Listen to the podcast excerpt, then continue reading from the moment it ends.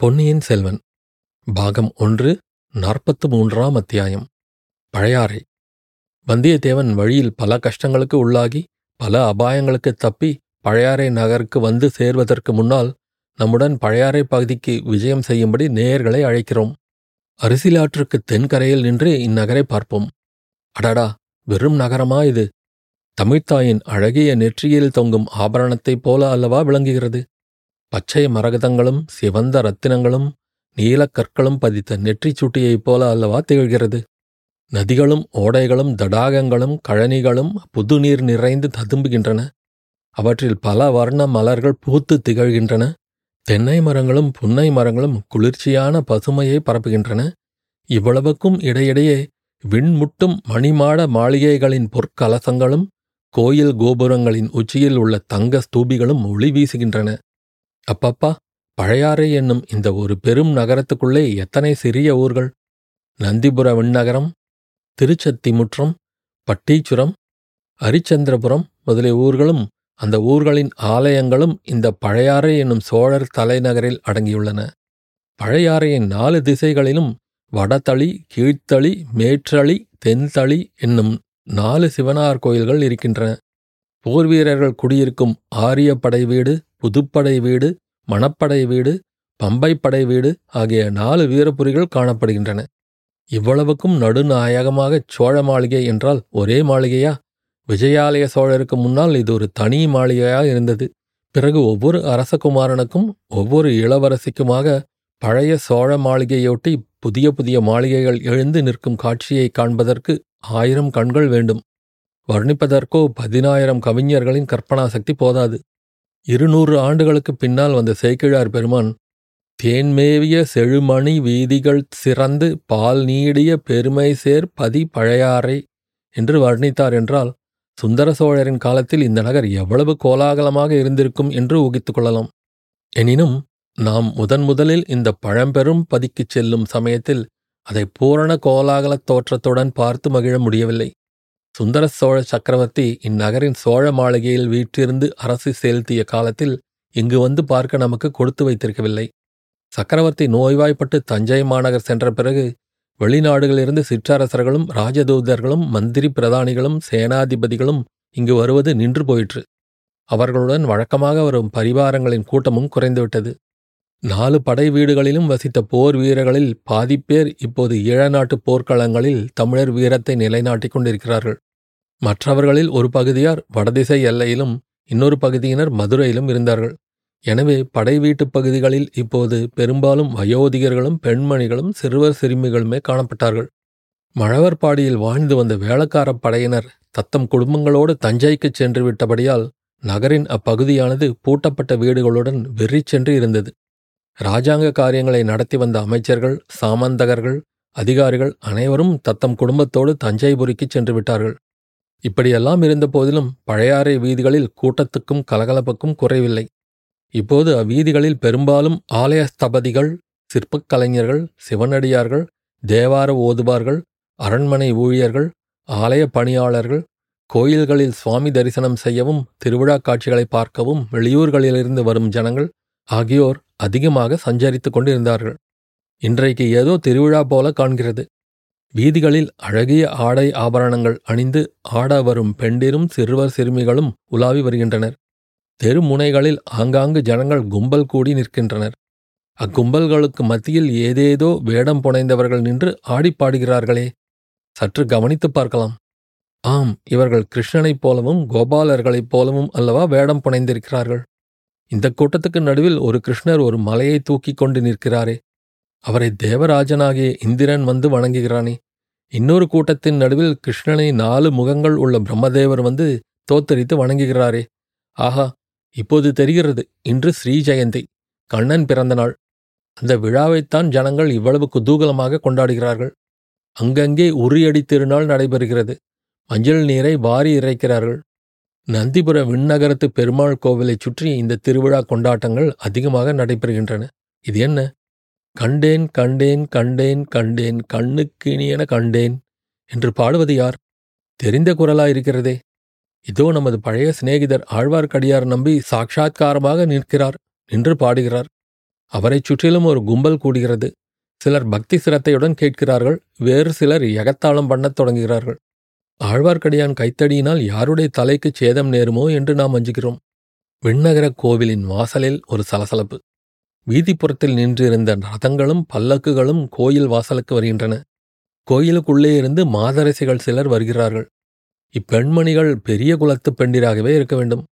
ஆம் ஆம் பழையாறை அரண்மனைகளில் வாழும் மகாராணிகளும் இளவரசிகளும் தான் இவர்கள். எல்லாருக்கும் முதலில் பெரிய பிராட்டி என்று நாடு நகரமெல்லாம் போற்றும் செம்பியன் மாதேவி வருகிறார். இவர் மழவரையர் குலப்புதல்வி சிவஞானச் செல்வரான கண்டராதித்தரின் பட்ட மகிழ்ச்சி வயது முதிர்ந்த விதவை கோலத்திலும் அவருடைய முகத்தில் எத்தகைய தேஜஸ் ஜொலிக்கிறது?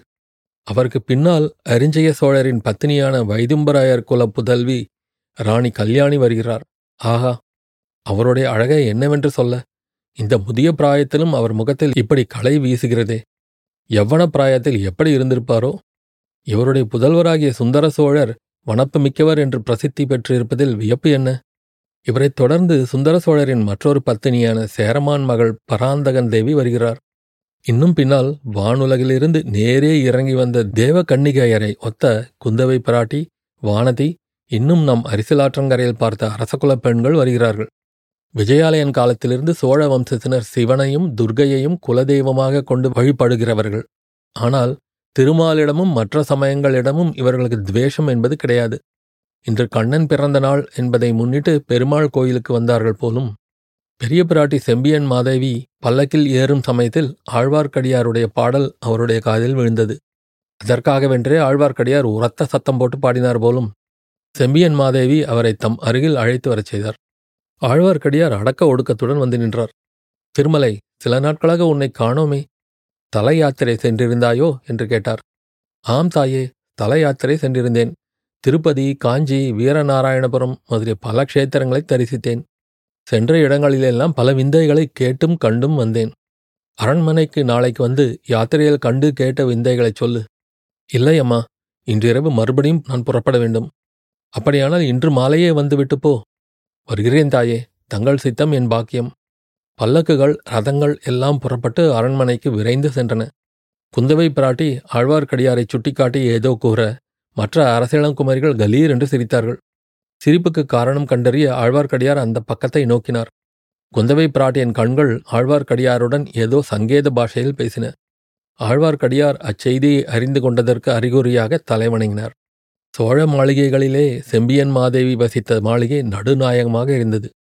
அதன் சபா மண்டபத்தில் பொன்னால் செய்து நவரத்தனங்கள் இழைத்த சிம்மாசனத்தில் அந்த பெருமூதாட்டி அமர்ந்திருந்தார்.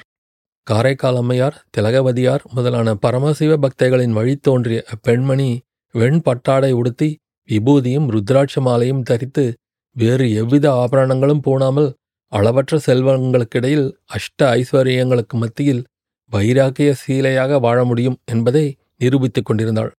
தலையில் மணிமகுடமும் வேறு ஆபரணங்களும் அணியாதிருந்த போதிலும் அவருடைய கம்பீரத் தோற்றமும் சுயம் பிரகாசமான முகமும் அரச குலத்தில் பிறந்து அரச குலத்தில் புகுந்த அரசர்க்கரசி என்பதை புலப்படுத்தின. சோழ அரச குடும்பத்தைச் சேர்ந்தவர்கள் அத்தனை பேரும் விதிவிலக்கின்றி இந்த பெருமூதாட்டியை தெய்வமாக மதித்து பாராட்டிக் கொண்டாடி அவருடைய விருப்பத்திற்கு மாறாக எதுவும் செய்யாமல் நடந்து வந்ததில் யாதொரு வியப்பும் இல்லை என்றே நினைக்கத் தோன்றும். ஆயினும் அத்தகைய பயபக்தி மரியாதைக்கு இப்போது ஒரு களங்கம் ஏற்பட்டிருந்தது. அந்த பெண்ணரசியின் புதல்வர் மதுராந்தகத்தேவர் அன்னையின் கருத்துக்கு மாறாக அவருடைய கட்டளையை மீறி பழுவேட்டரையர் குலத்தில் மனம் புரிந்து கொண்டார்.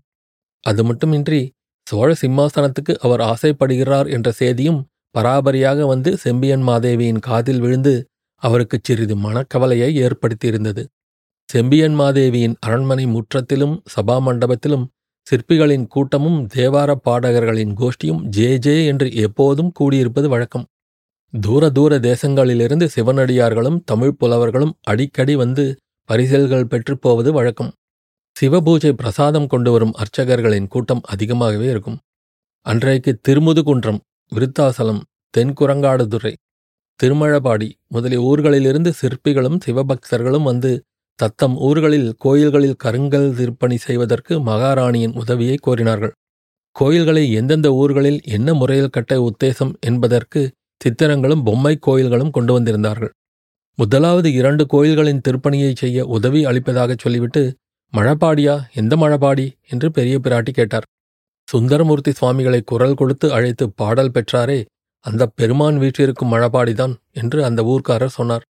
அது என்ன சம்பவம்? என்று மழவரையரின் செல்வி கேட்க மழபாடிக்காரர் கூறினார். சுந்தரமூர்த்தி சுவாமிகள் சோழ நாட்டு ஸ்தலங்களுக்கு யாத்திரை செய்து கொண்டிருந்தபோது ஒரு நதியை கடக்க வேண்டியதாயிருந்தது. நதியை தாண்டி அப்பால் செல்லத் தொடங்கினார். அப்போது சுந்தரம் என்ன மறந்தாயோ? என்று ஒரு குரல் கேட்டது. சுந்தரமூர்த்தி திடுக்கிட்டார். அது தம்மை ஆட்கொண்ட இறைவனுடைய குரல் என்பதை உணர்ந்தார். பக்கத்தில் இருந்த சீடர்களை பார்த்து இங்கே சமீபத்தில் எங்கேயாவது சிவன் கோயில் இருக்கிறதா? என்று கேட்டார். ஆம் சுவாமி.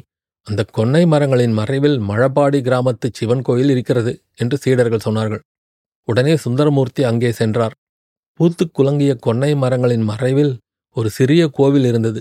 சுந்தரமூர்த்தி அங்கே சென்று சுவாமி தரிசனம் செய்துவிட்டு மனமுருகி பாடினார். அன்றொரு நாள் தன்னை தடுத்தாட்கொண்டது போல இன்றைக்கு தன்னை கூப்பிட்டு அருள் புரிந்த ஈசனின் கருணை திறனை வியந்தார். சுவாமி தங்களை நான் மறந்து விடுவேனா? என்ன கேள்வி கேட்டீர்கள்? தங்களை மறந்துவிட்டு வேறு யாரை நினைப்பேன்? என்னும் கருத்து அமைத்து பொன்னார் மேனியனே புலித்தோலை அரை கசைத்து மின்னார் செஞ்சடை மேல் மிளிர்கொன்றை அணிந்தவனே மண்ணே மாமணியே மழபாடியுள் மாணிக்கமே அன்னே உன்னையல்லால் இனி யாரை நினைக்கேனே? என்று பாடினார். தாயே இன்னும் அந்த கோயில் சிறிய கோயிலாக கொன்னை மரங்களின் மறைவிலேயே இருக்கிறது. அதற்குத்தான் உடனே திருப்பணி ஆரம்பிக்க வேண்டும் என்று கோருகிறோம். அப்படியே ஆகட்டும் என்றார் செம்பியன் மாதேவி. ஆழ்வார்க்கடியானும் அவனுடன் இன்னொருவரும் சற்று முன்னால் வந்து நடந்ததையெல்லாம் கவனமாக கேட்டுக்கொண்டிருந்தார்கள்.